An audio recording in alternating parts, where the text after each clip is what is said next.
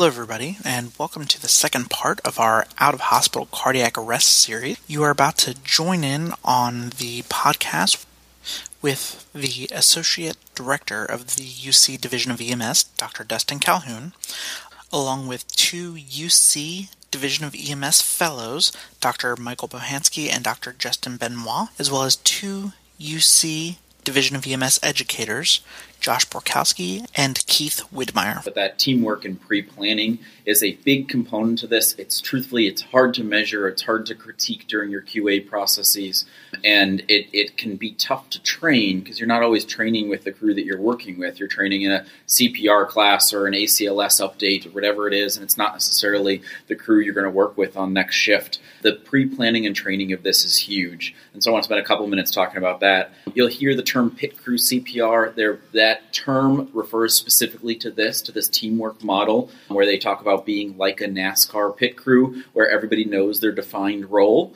And taking that approach to cardiac arrest or something similar to that is fantastic, where you know before you show up on scene, or as soon as you do show up on scene and recognize that it's a cardiac arrest, exactly what your role is going to be that takes a little bit of time and planning. So if this is, um, if you're a fire-based group, you're working out of the same house with the same guys every three days, you may know your role ahead of time over exactly who's going to do what when you roll up on scene. Or this may just be the discussion on the way to the scene of a respiratory distress, suspected cardiac arrest. Who's going to be managing the airway first? Who's going to be responsible for the? IV? Who's going to be our first chest compressor? So people know those roles ahead of time inevitably, and everybody has been on this scene before, cardiac arrests are chaotic scenes, even when you have planned them well, and even when you've got a crew that knows how to plan them very well. Once you have settled into the rhythm of this, of you've got somebody performing chest compressions, you're starting to get your other things set up and get the patients on the monitor or get the pads on or whatever it is that you're doing, you've got yourself in a rhythm. The next step is to have whoever is in charge and running the, the resuscitation start to think about what the rotation is going to be who is going to be the next person doing chest compressions, what is going to be the next step, so that we've got a little bit of planning going on in real time on the site there to make sure that there are not these big long pauses of, well, I thought you were going next, or I thought I was going next, or who's moving what direction, I was going to move up to the head.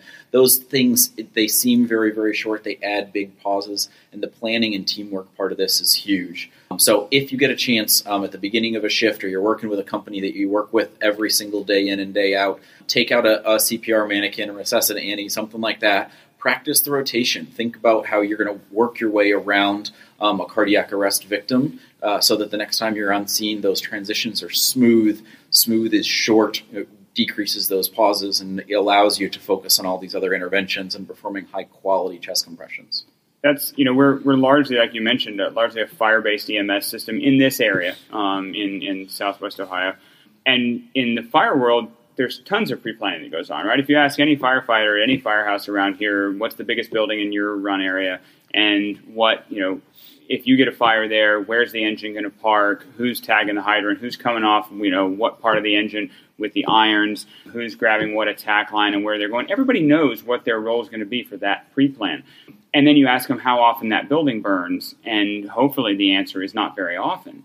Whereas you ask them how often we get a cardiac arrest, most people are getting a reasonable number of cardiac arrests. That's just the nature of the human body. Um, but if you ask uh, your average crew, whose job is it to grab that body and pull it to wherever you can run a good resuscitation? Who is it that's going to be the first set of hands on that chest? Who is it that their job is going to be shock or no shock decision making? That kind of pre planning we do a lot less, even though we use it a lot more. Um, so I think that you can't overemphasize the stuff that Dr. Bohansky was just saying. Josh, mentioned earlier that one of the things that um, I had done recently was attend one of these resuscitation academies, and we'll put in a little plug for them here. There is a um, group that is Seattle based that puts on a, a, course called Resuscitation Academy. You may see them all around the country. They're, they practice and, and, teach this in a number of different regions. But one of the things they frequently teach is, is sort of the way that they train their paramedics versus their uh, EMTs. Um, in Seattle. So, one of the things to put in the plug here is, is how their teamwork functions in that the chest compressors, the EMT basics, know their roles, know where they're going to be, have their rotation set up ahead of time. Um, so when they get on the scene, they can do those things. And the paramedics are then responsible for maneuvering and, and managing the monitor, maneuvering, figuring out what the airway stuff is going to be, their IV versus IO access, and their medication administrations. So they're working side by side, but not interfering with one another. Anybody who has seen um, one of the cardiac arrests where new, another paramedic or another supervisor or another provider of somewhat of some sort shows up and interrupts the flow of things, that ends up being very detrimental to the patient. They want to see the rhythm themselves. They want to perform some procedure that um, hasn't been successful so far. Um, the goal here is to work in concert and work um, simultaneously so that those chest compressions are not getting interrupted, that they're getting that good quality, high performance, high quality CPR, and the ACLS interventions, the airway, the medication, the rhythm analysis stuff, um, that so those two are not interfering with one another you know, to me, one of the biggest things about this teamwork issue, too, from a paramedic standpoint, is that the more this is pre planned and the more it's a machine and the more, you know, everybody knows their role and the BLS guys knows their role. And, you know, you're talking about how they have it pre planned and, you know, you're going to be compressor number one, you're going to be compressor number two. Then the paramedic, I think, can take a step back and can take a breath and kind of think about what's going on and make sure that we're doing high quality CPR. And then time those defibrillations so they're perfect and make sure that we're giving the right medicines when it's time to give the right medicines or figure out when the right time is to place the airway or which device we're going to use you know? I think those are the best resuscitations when that paramedic can take a step back because he knows his team is going to do the, the core stuff the high quality cpr and then they for example might be able to think through the h's and t's if your patient's in PEA or something like that and try to figure out you know what else can be done yeah, that last point you made there, I think, is something that's super important. The, the more we emphasize running cardiac arrest in the field and, and starting to see more and more field termination when we feel like everything has been done, that's fine for what's sort of loosely referred to as your average cardiac arrest. But there are situations out there that should still go to the hospital, right? I mean, there are a tricyclic antidepressant overdose. You don't carry enough bicarb on your ambulance to take care of a true tricyclic antidepressant overdose. So you got to have somebody there who isn't so sucked into the okay, switch now. Okay, is there a pulse? Okay, give this drug now. Um, that they can sit back and run through those H's and T's. And I think if we start forgetting about that aspect, the higher medical decision making part of this, um, then we may eventually start harming people with our in the field running of these codes if we don't take some of that higher process thought out there into that part. Yeah, and actually, you know, bouncing off of that, I'm going to just jump back to the airway with two thoughts as we've been talking. Two other thoughts popped into my head. Um, one is, again, that higher level of thinking and trying to think through what's going on, what's the bigger picture. You know, this is not, uh, you know, it's not evidence based, but this is the way I tend to think about it. And one of the ways I teach about the airway is, you know, use it like any other intervention. So if you rolled up on scene and you, you, know the person was awake when you got there and they were complaining of chest pain, crushing chest pain, oh my god, you know, and he has diabetes and hypertension and hyperlipidemia, and then boom, jumps into VFib and arrests in front of you. I mean, that's probably a cardiac event, right? We should focus on CPR. We should focus on defibrillation as fast as possible. Whereas if you roll up on scene and the person was short of breath, and I have COPD and I've been smoking for a million years, and they're hypoxic, and you know, and then they go into cardiac arrest, that might be more of a respiratory arrest. And so then maybe, you know, the airway should receive a little bit more priority. Again, I'll put a disclaimer there that that's not evidence based, but I think it's the same thing you're talking about. It's trying to think through the disease process. That's the higher level things that the paramedics are doing, while the BLS guys are just doing rockin' CPR. Just a quick other uh, note, just because it popped into my head as you asked me, um, you know, what airway things do can we say for sure? And you know, the other one that I realized I didn't say, and it is one of the five things that the AHA is focusing on, is not hyperventilating. We know that's bad as well. And again, it sounds simple, but everybody gets excited when they're on a cardiac arrest. We do it in the ED, we do it in the field, and everybody starts squeezing that bag like crazy. But when your heart isn't beating on its own, it really doesn't need as much oxygen, and we really want to focus on you know a breath every six seconds, ten talk, times talk a minute. through that though a little bit. Explain why. Just kind of like the thing I mentioned earlier about the why release is so important, even though people in the past don't tend to think about the fact that that's when the heart is getting its perfusion. Talk through what happens when you hyperventilate. What's going on inside the chest when you hyperventilate that patient? Yeah, I mean, there's two big things that happen. I mean, if you are going crazy and squeezing that bag way too fast, two bad things are happening. First, you're blowing a lot of air and oxygen into the chest. And so that increases the pressure inside the chest. When you increase the pressure in the chest, that squeezes the heart. And not in a good way. It, sque- it squeezes it and it keeps squeezing it because there's all this pressure in there. So now the heart isn't filling with blood, it's not moving blood, your CPR isn't as effective. So hyperventilating actually decreases how much blood is moving around the body. That's problem number one. Problem number two when you hyperventilate is that if you blow all the CO2 out of the patient's blood, the blood vessels in the brain actually squeeze and constrict. And so you end up cutting off blood flow to the brain. So if you hyperventilate, you're actually making less blood flow around the body and you're preventing blood from getting to the brain. It's a double whammy, and that's why for a lot of things there's good evidence that shows that hyperventilation is bad. We want to keep it slow. So I understand that you're saying we should go with a lower rate, but does that mean I should try and get as much of that 800 to 1,000 milliliters of air into that patient on those those lower breath rates? Yeah, I mean, you know, it's a good question, and it's something that we've talked about a lot. Is that you know, right now the only way we even can measure what you do with that bag valve mask is how frequently you squeezed it. And even that is actually hard to measure as of right now. And so, you know, what we really probably care about is tidal volume, which is just basically a fancy way of saying how much air actually went in and out of the body in any given minute. So I could squeeze 10 times a minute, but if I'm giving little baby breaths versus I'm trying to mash that entire bag into the patient, that's a lot of difference in terms of how much air is moving. It, again, you know, to be a, an evidence based, uh, you know, stickler, I'd say we don't know for sure what the right answer is to that, but absolutely. I mean, classic teaching is that you only squeeze the bag enough to just barely see the chest rise, and I think that's still the case. Uh, probably the bigger thing we see is just super increased rate of, you know, 20, 30 times a minute, and that is just way too fast. We want to be shooting for 10. Dr. Bohansky, will you, will you throw out a couple of the, because you were talking about the Resuscitation Academy that you went to, I think, the two day thing. I went to the one day thing attached to a conference. Would you throw out there some of the tips? Because they have some really interesting tips on how to make sure you're not doing too big a breath and how to count your breathing. You know, we're all taught the whole count to six and breathe kind of thing. They have a different way of doing it that I kind of like.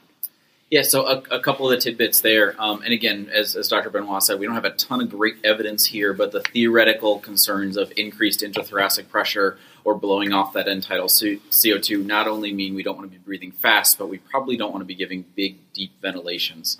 So, a couple of things that are taught or that you may see out there some folks are teaching to only use like your index and middle finger as well as a thumb to squeeze the bag. So, you can't use your whole hand, you can't squeeze all the air, so you're giving smaller breaths per breath. Um, some folks have actually switched to pediatric BVMs for their cardiac arrests, where during, you know, in their first in bag or whatever it is, they grab all their cardiac arrest stuff, stuff from the bag they're grabbing is a smaller bag, so they necessarily have to be able to give a, uh, a smaller tidal volume the, the rate thing that I was talking about that I find kind of interesting, and this isn't exactly related to the how much, but while we're talking about breathing, you know, I was always trained. I'm assuming most people listening were trained. You give a breath when you're when you're doing it, not the 30 to 2 method, which is another topic we'll get to, but when you're doing it with an advanced airway, you're giving a breath every five to six seconds, right? So you're giving 10 a minute. I was always taught to count it that way, right? I'm counting one 1,000, two 1,000, et cetera, et cetera. And then I, I, got thinking about it, and they mentioned it at this course. Um, you're the only one counting seconds. You know, you're on that whole scene, and everybody that's on that scene running that arrest, you're the only one counting seconds. Everybody else is thinking about compression rate. So it's very easy to do the math and convert your seconds to a compression rate, and that's what I've been teaching lately. I love it. Um, I teach people do a breath every 10 compressions as opposed to every five or six seconds. And part of the reason I like that is that it gets everybody on the same rhythm so that now I've got two people whose only purpose is to think about that rhythm. I got the guy that's bagging is thinking about the rhythm, and I got the guy that's compressing that's thinking about the rhythm, and they can sort of keep each other in check if one sees the other going too fast. And it just it, it seems a little bit simpler in putting the whole team on that same rhythm. It's just one other little tidbit they threw out there that I was really enthralled with. While we're thinking about this, just because it's coming, it's uh, you know the kind of the next tangent here is should we be stopping to give breaths if we don't have an advanced airway? Um, I bring that up because there was a paper published just in December about two different uh, modalities um, that were studied on a national scale. So you may have seen this in the area where you're practicing, where some folks were, were performing with this 30 to 2 no advanced airway um, method, and other folks were continuing on on a method that we were just kind of talking about with this breath every 10 chest compressions without pausing. Um, so there was no pause in chest compressions. There were two minutes directly straight of chest compressions. The uh, the ventilations occurring every ten breaths. What were you guys' thoughts about that paper and what that does for us uh, going forward with our cardiac arrest? Well, some of the more finer details of the research aspect of it, I'll definitely let Dr. Benoit comment on.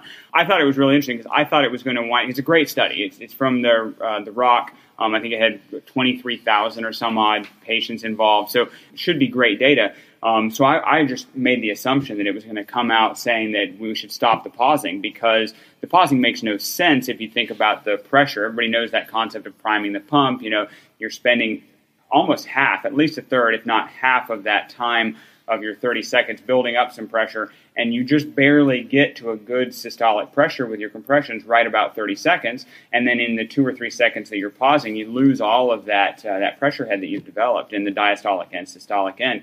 So it makes sense to me that that doing continuous compressions and just doing the BVM the same way we've always trained people to do with an advanced airway or a supraglottic airway, um, that that would be beneficial. And, and really, if you're bagging properly and you're not blowing way too much air into the patient and filling up their stomach and causing them to vomit, um, and you're getting a good mask seal, you should be able to accomplish this. But the paper didn't really show that. The paper seemed to show that they were they were essentially equivalent. Um, Uh, the, the odd part was if you got a little more into the weeds, and I can't take credit for having noticed this myself. It was pointed out to me. But the compression fraction that we mentioned earlier between the two groups, again, it should be significantly lower in the 30 to 2 group compared to the continuous group. It wasn't. The compression fraction was statistically about the same. With that, you wouldn't necessarily expect to see a difference. Um, but then they did some other stuff to it, which I couldn't even pretend to explain very well. So I'm going to let Dr. Benoit try and explain that difference and see how he interprets what they did there. Yeah, I mean, you know, it was interesting because as you point out, the main result of the study was that it didn't make a difference. What they tried to do is, uh, you know, there were some cardiac arrests where it was sort of 30 to 2, but it was sort of continuous and it was kind of blurry. And what they did is they kind of went after the fact and they looked at patients who really clearly got a true 30 to 2 resuscitation. And then they took other patients who really truly got a continuous CPR, you know, which is breaths every 10 second kind of resuscitation.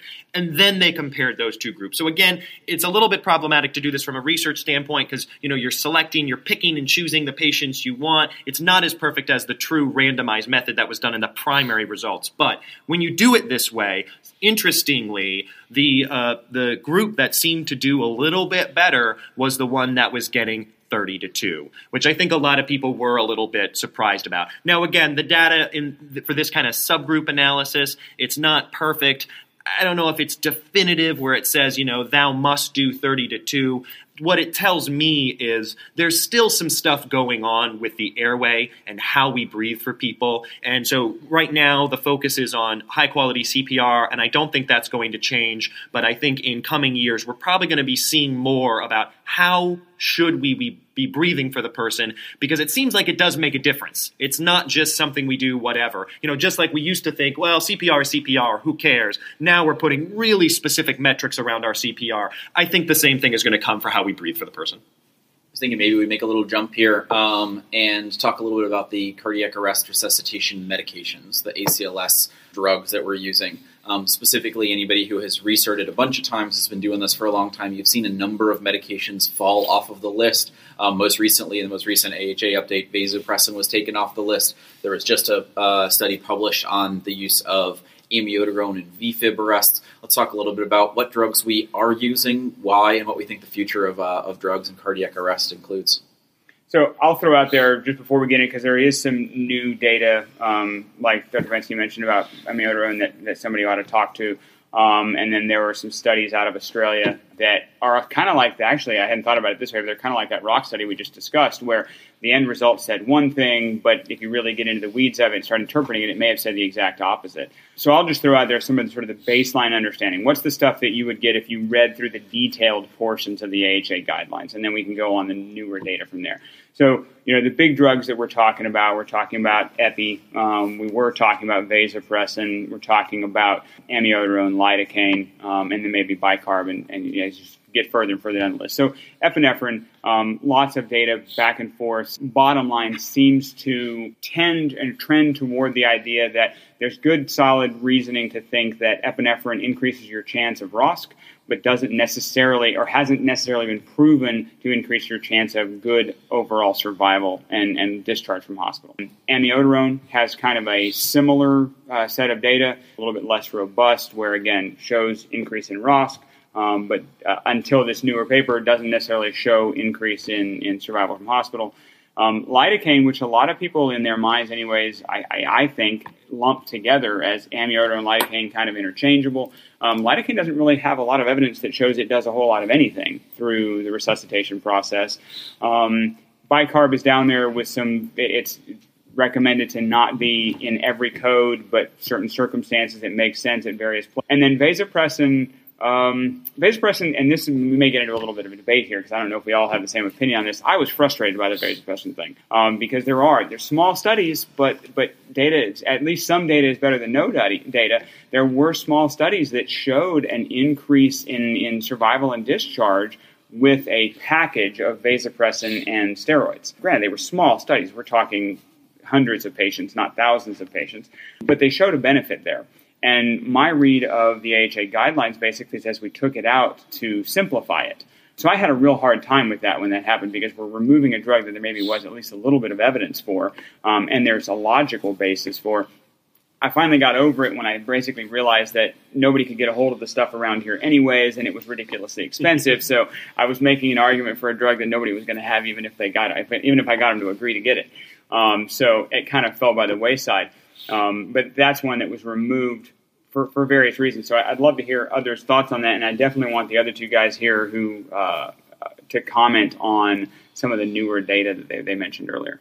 Yeah, so let's let's talk about epi and epi and vasopressin here real quickly. Um, so the epi data, exactly like you stated, there's data for increased rates of ROSC, ret- returning a spontaneous circulation with epinephrine. There are a couple of studies looking at varying doses and things like that that are sort of ongoing. The current dose of the, the one milligram every uh, four to five minutes has stand has stood, and that's that's what's currently in the protocols and is staying there that seems to make sense theoretically to me that if we're getting pulses back, we're at least putting patients back in the possible range of then being discharged from the hospital neurologically intact. Whereas if they're not getting pulses back, I know that I'm not going to have the, at least the possibility of them being discharged from the hospital neurologically intact. So that has stuck around. That seems to be a drug that makes sense and what we're going to continue to research its utilization and dosage kind of going forward.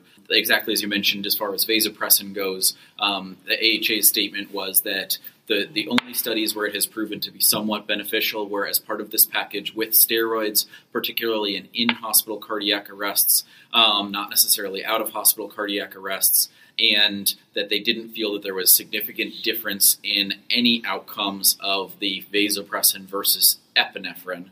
Um, so if we have two drugs that may be doing approximately the same type of thing, one is easy to give and we're, we're going to continue to study. The other was in studied in a, a, different population in a combination of drugs. The, the AHA statement was let's go ahead and streamline, let's, let's take it down to one medication. I think it's reasonable. I don't particularly miss vasopressin, and I think that's okay. I agree. I don't miss vasopressin. I miss my vasopressin, but you know, oh well.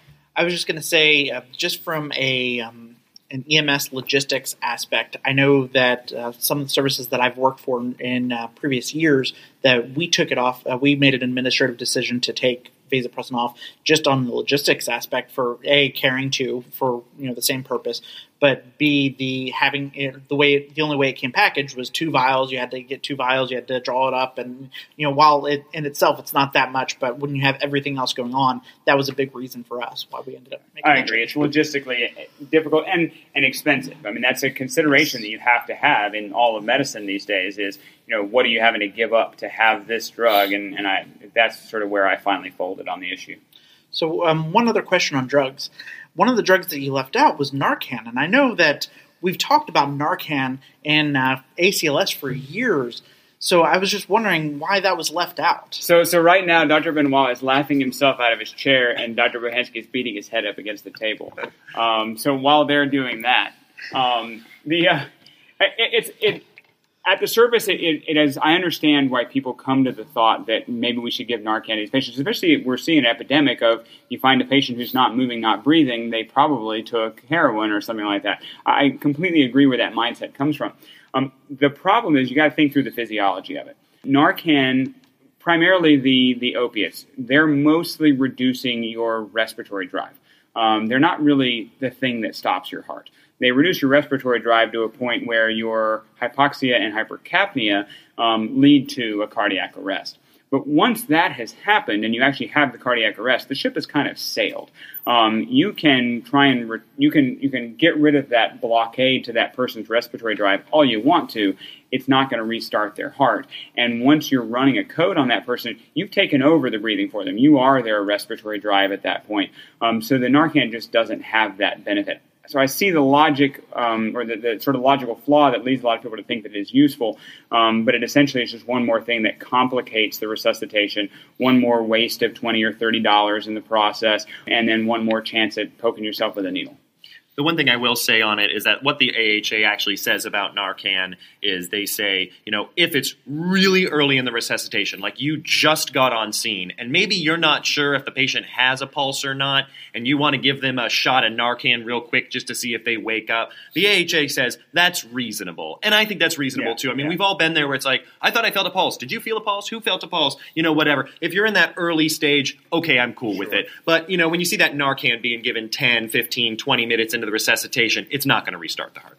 So, just the one other thing to mention here if you're practicing outside of our local area here in Southwest Ohio and your protocols do call for Narcan and cardiac arrest, there is a tiny bit of data to support it. And this is where the AHA has said maybe it's reasonable. And there are some protocols and some medical directors out there that still want you using it. There is a tiny bit of data to support it. There was a study that was published in 2010 in resuscitation that looked at a total of 36 patients that got Narcan during their cardiac arrest. And specifically, the thing that they were able to show while they were uh, just kind of anecdotally looking at these charts was that some patients had rhythm changes after the administration of Narcan. Now, everything we just has mentioned here is that we have a ton of drugs that we have continued to study in cardiac arrest, um, some with some good efficacy, some without good efficacy. This is a small study that shows a little bit of rhythm change, not necessarily any survival benefit, certainly no big randomized trials to tell us, yes, it definitely works. The authors in this argue for some of the peripheral opioid receptors in the bodies, things that may change some of the blood pressure sort of parameters, things that honestly I don't know a whole lot about, other than I, I support the, the current mentality uh, at around the table here of Narcan is most efficacious for restarting the respiratory drive in a patient who is apneic or only has agonal respirations. If you show up with a patient who fits that bill and may have a pulse still, they are a fantastic candidate for Narcan, and I think that makes a lot of sense. If they have already gotten to the point where uh, their heart is no longer beating, uh, there are other priorities here. Focus on the chest compressions, focus on the airway. If you get them back into perfusing rhythm and then want to administer some Narcan and see if they can increase their respiratory drive again, I think that makes a lot of sense.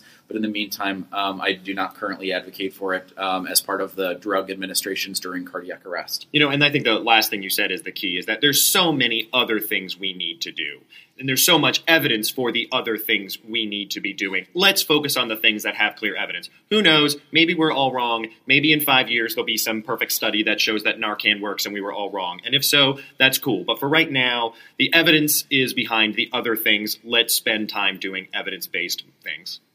So I guess the other one to talk about maybe a little bit is uh, is amiodarone. We sort of started to uh, um, touch on it some, but there was another big study uh, that was published recently that looked at amiodarone versus lidocaine um, versus placebo for shockable cardiac arrest. Um, an interesting study, another big time randomized control study done by uh, the Resuscitation Outcomes Consortium or the ROC, and a little bit interesting because much like that 30 to 2 versus continuous, the sort of the, the, the key finding of the study, you know, if you look at the conclusion of the front page of the article, it says there's, you know, there's no difference. But really when you started to dig in and you looked at some of the patients and some of the different ways they analyzed it and some of the subgroups, I think what's pretty clear in my opinion and I'll you know hear everybody else's comments is that patients did better with amio or lidocaine. There wasn't a clear difference between amio and lidocaine but it seemed like both of them was better or you know either one of those was better than doing nothing i.e placebo. So kind of an interesting study. You may hear some people out there say, "Oh, it didn't matter," you know, and it's true. The uh, the key uh, finding was that uh, it didn't make a difference, but a lot of the other analysis that was done showed that it did make a difference. And so one of the key things I'll talk about that, you know, from a research standpoint is whenever you do a research study, you have to define some sort of outcome. You know, what is the thing that you're going to study the most? And so, uh, for this study, correct me if I'm wrong. I think it was neurologically intact survival to discharge, or was it just hospital discharge? I, yeah. So, you know, that was the main outcome they looked at. And so, in that, when they looked at that specific outcome, neurologically intact survival to discharge, there wasn't a difference. But when they looked at some of the other outcomes, like, you know, did the patient get a pulse back? Did they survive long enough to be admitted to the hospital? That's where we start seeing that amio and lidocaine were better than placebo. And so I think, you know, it's not perfect. You know, we'd like to show that things go all the way through to neurologically intact survival, but a lot of things happen to patients after they've been admitted to the hospital that we can't control as EMS people. And that may change who survives and who dies and everything like that. So the fact that these drugs are getting a pulse back, they're getting ROSC, which is, in my opinion, what they're designed to do. They're designed to affect the rhythm of the heart so that when you shock it or whatever, you can get them back. It is doing that. I think a lot of people's conclusion from that paper was yes, keep doing amio. Um, you know, it is better than placebo. Maybe Lido too. How, how big was the uh, the study? How was it powered as far as detection? Because I don't remember that. Um, do either you remember the, the difference that was required for them to detect a difference? Because that's an issue that we see with some studies, right, Dr. Benoit, is that they're to detect a, a, difference that is a much bigger difference than I would consider to be clinically significant. I can't remember if that was the case with this study. no, not. absolutely. That was another part of it. And this gets into some pretty nerdy research issues that I don't want to bore people with. But you're absolutely right. You know, when you design a study, you design it to try to detect a certain difference. So if amio is truly better than a placebo, you know, uh, you had to see a pretty big effect before you'd actually see it mathematically, that mathematically we could prove there was a difference. And so they only enrolled enough patients so that I think it was somewhere around a 6% difference in survival. That's a pretty big difference. I mean, to me, you know, if there was a, a 3% survival, you know, that amio, say, got, you know, 3% more p- patients back, I think that's important. I mean, I would probably say, yeah, use uh, use amio. But, you know, because of the way the study was, um, you know, they, they wouldn't see that 3% difference. So you're right. I think that was another reason why some people are saying, you know, uh, you know, the, the core result said there wasn't a difference, but when you really look at a lot of the data more clearly, I think, you know, we're seeing that Amio um, was winning. And again, it was a great study, huge study, challenging study to do, um, and it provided a lot of good evidence. But it's one of those papers where I think you've really got to read the whole paper to see what actually happened. So you're still you know, for squads that you do medical protection for. I know I am. I'm, I'm still recommending using amio, um, I'm, and I'm still recommending amio over lidocaine um, even though the study doesn't necessarily help us much there. Yeah, I think it does help us. I think you just have to read the paper carefully. And yeah, absolutely. I mean, I would stay with amio. Yeah, and, and just to kind of reiterate what we just said there about cardiac arrest research in general, this is one of the things that ends up being most frustrating for pre-hospital providers is the data keeps changing, the, the uh, guidelines or recommendations keep changing. Unfortunately, it changes because of studies like this, which are hard to conduct, and it's hard to say exactly what it is that affects the outcome of a patient who walks out of the hospital after a cardiac arrest. Was it the fact that uh, they got a particular drug in the pre-hospital setting? Was it the fact that they were cooled in the hospital? Was it any other number of things that happened during a prolonged course of this acute illness that all happened that, that fell into place for this good outcome for the patient? Um, these are really tough studies to perform and stuff, tough data to say this is definitely what made the difference in this particular patient population. That said, you're going to continue to see these types of studies performed over the next several years or decades. The guidelines are going to continue to be tweaked and changed as we get more and more data. Glad that we're getting these nice, big, randomized control trials now to help us uh, um, affect change while we continue to do the, the uh, basic science studies or the animal studies um, to look for some of the other data, put it all together, and hopefully get some uh, survival. And you know that's probably the last thing that, or you know, uh, talking about that that might be worth mentioning is you know when all these things we've been changing. I mean, if you look on a national scale, you know, over the last decade or 15 years, you know, are we doing the right thing? Is all this stuff we're talking about actually making a difference? And we're actually starting to see that, that on a national scale, survival from out of hospital cardiac arrest is getting better. And I think it's fair to say Americans aren't getting healthier. So we mm-hmm. must be doing something right. So, you know, there's bumps along the way. Maybe we say something's right. You know, maybe we love Vaso and then five years later we don't. But overall, we're actually moving in the right direction. So the, all these things we're talking about, these are key changes. What do you guys think? Um, so, EMS providers listening to this, um, EMS chief um, looking to, to make some changes within their department uh, as far as their cardiac arrest care. What are the key takeaway points from our discussion today? To me, it's, it's really get back to basics. Get back to recognizing, make sure that when you're doing something, and you're putting energy and effort into revising a plan, revising a policy or procedure, that you're making sure that the things that you're emphasizing are the things that are important. Um, and the things that are super important here, I know we spent the last 10, 15 minutes talking about drugs and the costly stuff, but the stuff that's really important here is the free stuff, right? Um, it doesn't cost any more to only have one pause every two minutes. It doesn't cost any more to try and organize this, other than maybe the, the, the effort of a little bit of training. Um, but that's the stuff that's making a huge difference. So putting our emphasis on those things, um, emphasizing those simple things that we now have data to prove that just doing an action slightly differently makes a huge difference. Um, that's the kind of stuff that I, I want to see people emphasizing. That the peri-shock pause stuff, the quality, th- those four things. I mean, four. What I, I, can even count four or five things that we mentioned at the very beginning. Um, the rate, the uh, the release. Um, the compression fraction, um, appropriate ventilation. Um, those are the things that, that really make a difference. And spending our effort improving those doesn't really cost us anything. And I think that's fantastic. I think one of the take home points I have about all this is that, you know, we have more evidence than we ever have before on what the right thing is to do. And these things are improving outcomes. And so one of the other take home points I would say is that if you do all of these things we're talking about, patients really do have a shot of surviving. You know, I think sometimes people get a little jaded and say, oh, well, you know, this one, forget it, it's hopeless. But, you know, we're seeing patients of patients, uh, we've seen situations where patients are in getting undergoing CPR for 30 minutes, 40 minutes, 50 minutes and still walking out of the hospital. So if you're really doing good CPR, really thinking through your resuscitation, these patients can walk out of the hospital. Don't give up on them. And my only last piece here is that I, I consider there to be sort of three phases of this high performance CPR. There's the training component. This is before the cardiac arrest occurs, where you and the crew that you work with are figuring out the rotations, figuring out how to hit the numbers and hit the metrics appropriately. There's the second component that is during the cardiac arrest, making sure you're focusing on this and that you're prioritizing those quality chest compressions. And then the third component, and this is talk to whoever uh, um, your shift supervisor is, talk to your EMS chief, talk to your medical director. This is how do you get the QA information back? If your monitor has the ability to uh, record any of the information from the cardiac arrest, you can go back and review it after the fact. Gives you the chance to say, okay, where were the pauses? How were the chest compressions actually done? And that way you can make changes and improve for the future. I'd say probably the biggest thing that I'd I'd like to see a bigger focus on is just situational awareness. Just you know, being aware of the entire scene. Everybody, you know, it's everybody's responsibility to stay on timing and everything else, and just having that global awareness is probably paramount. For me, uh, this is the idealistic educator coming out in me, but uh, just train, practice, uh, get your crews. However you do this, however however you accomplish these, you know, core goals that, that we're talking about in cardiac arrest management. Uh, get your crews together, plan these things, train together on these items because, as Dr. Benoit said, you will see improvement.